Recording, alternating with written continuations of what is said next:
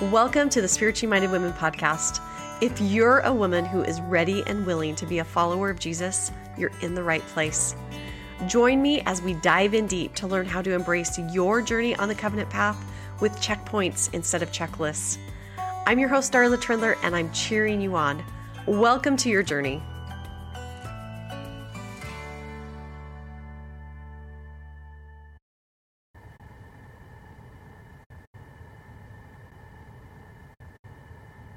Welcome to the Spiritually Minded Women podcast. This is Darla, and it has been a while since I've done a solo episode.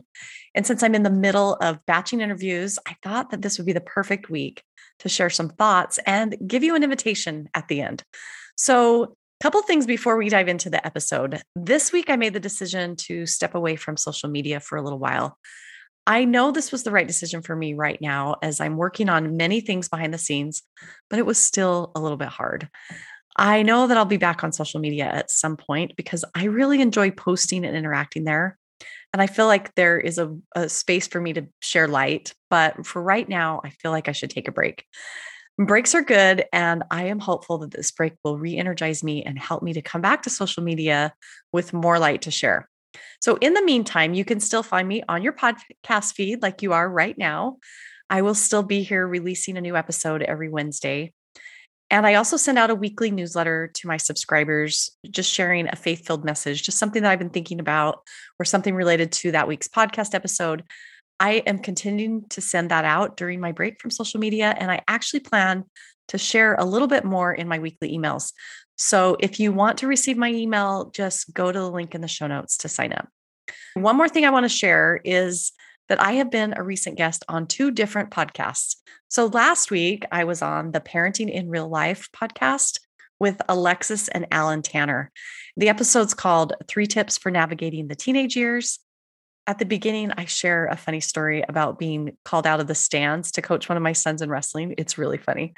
And you don't want to miss that or the tips that I gave about teenagers. And then this week, I was on the Pebbles of Light podcast with Ann Maxon. The episode is titled Helping Others Recognize Their Divine Potential.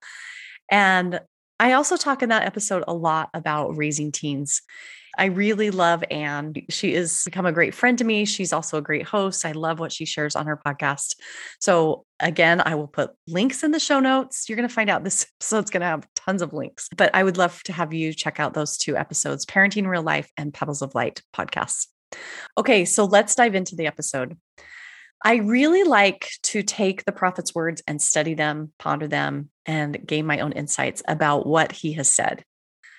I have done this many times on the podcast. When I first started my podcast, can you believe it's been almost four years? I can't believe it's been that long, but it was in 2018. I broke down one paragraph from a quote from President Nelson's talk from the April 2018 General Conference Revelation for the Church, Revelation for Our Lives, and made a five part series with worksheets called Five Ways to Be More Spiritually Minded. And you can still access this series if you go to my website, spirituallymindedwomen.com, click on courses, and I'll link all that up in the show notes too. I also did an episode in March 2020 called Acting on the Prophet's Invitations at a Hinge Point in Church History where I outlined invitations that President Nelson had extended since the previous conference in October 2019. I shared invitations from talks in General Conference as well as invitations he had extended on social media. And then, in conjunction with this episode, I did another episode that was what I call a listener call in show. So I had listeners call in and record a short message sharing the blessings they had seen from accepting the prophet's invitations. And then in May 2020, I actually gathered a group of women on Zoom to talk about how they hear the Savior in their life. And I did re air that episode last week on the podcast. So you probably have recently heard that one. And if you're interested in any of the older episodes that I just mentioned, again, you can find the links in the show notes for this episode. And side note, someone recently asked me where the show notes can be found. Like you hear me say that a lot. It's in the show notes. So you can find the links in the description of the episode wherever you're listening. If you're listening in Apple Podcasts, there's a description of this episode, and that's where all the links are. Or you can go to my website, spirituallymindedwomen.com, and click on podcast in the menu at the top, and that will take you to the show notes for the last 47 episodes.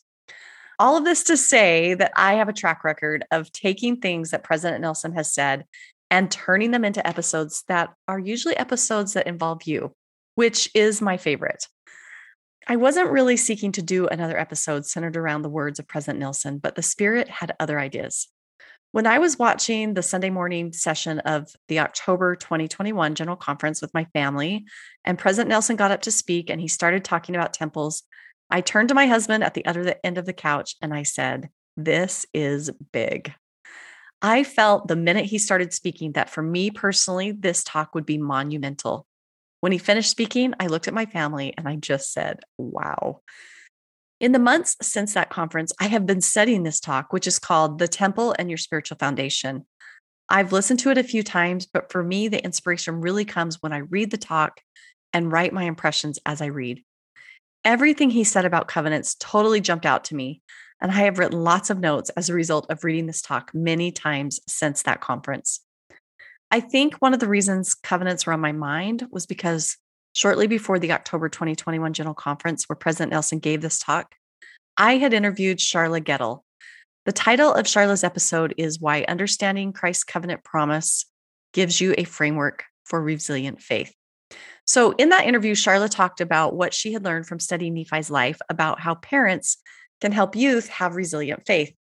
She has also written a book that we talked about in the interview called Spiritual Resilience Leading Our Youth to Go and Do.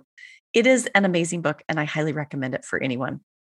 But Charla talked about in that interview the five covenants we make when we receive the endowment in the temple. And she totally opened my mind to think more about the covenants I had made and to gain better understanding. She said this in the interview I'm able to recognize that our covenants have very specific rewards for us. They are a two way promise. We make a promise, but there are some huge guarantees that are rewarded to us in return. And those guarantees give us the framework for a more resilient faith. I was so struck by Charla's thoughts about the way God keeps his promises to us when we covenant with him. She called them guarantees. Now, it is not always easy to find true guarantees in this life, but Charla pointed out that we can get them from God. Charla's interview really impacted me, and I was already studying about covenants and specifically the five covenants we make in the temple endowment before President Nelson gave his talk in General Conference. So, fast forward to just a few weeks ago, I was in the car by myself going to an out of town wrestling tournament to watch my son. And I had an hour and a half of driving ahead of me. So I decided to switch on President Nelson's talk in the car and listen again. This time, as I listened, I felt a strong prompting that some of the things he said should be part of a podcast episode and that I needed to pull women together again over Zoom to discuss the prophet's words. I try really hard to follow promptings, but if I'm being honest, and I am being honest, I hardly ever act the first time I hear the prompting. Can anybody relate to that? My husband likes to joke that whenever he brings something up with me, my initial answer is always no. I don't know why I do that, but it takes me some time to come around to a yes about anything. I am working on the habit with my husband, and I have totally seen how I do it a lot with the Lord as well. So I was driving and having this prompting, and then I was telling him all these things. I was saying, I can't do this again. The only reason the Hear Him episode worked was because it was beginning of a pandemic. No one had anything else to do. We were all starved for interaction. So it was easy to get a group of women together over Zoom. Everyone is so much busier now. So these were all my excuses to the Lord. But as I continued to drive in silence, my initial no turned to an okay. And by the time I arrived at the tournament, my heart had softened enough that I was ready to give God a full yes. After the weekend on Monday morning, I sat down to act on the prompting. I picked a date, set up the Zoom link and some other details, and sent the invitation to join me for a live group podcast recording to my email list. I continue to share on Instagram and on last week's episode. At the time of this recording, the slots are almost full and more women are signed up than the last time I did this. I am so excited to gather again and talk about how you would answer this question from President Nelson's talk. What does it mean to you to live inside your temple covenants? During President Nelson's remarks, he said this And to each of you who has made temple covenants, I plead with you to seek prayerfully and consistently to understand temple covenants and ordinances. Spiritual doors will open. You will learn how to part the veil between heaven and earth, how to ask for God angels to attend you, and how better to receive direction from heaven. Your diligent efforts to do so will reinforce and strengthen your spiritual foundation.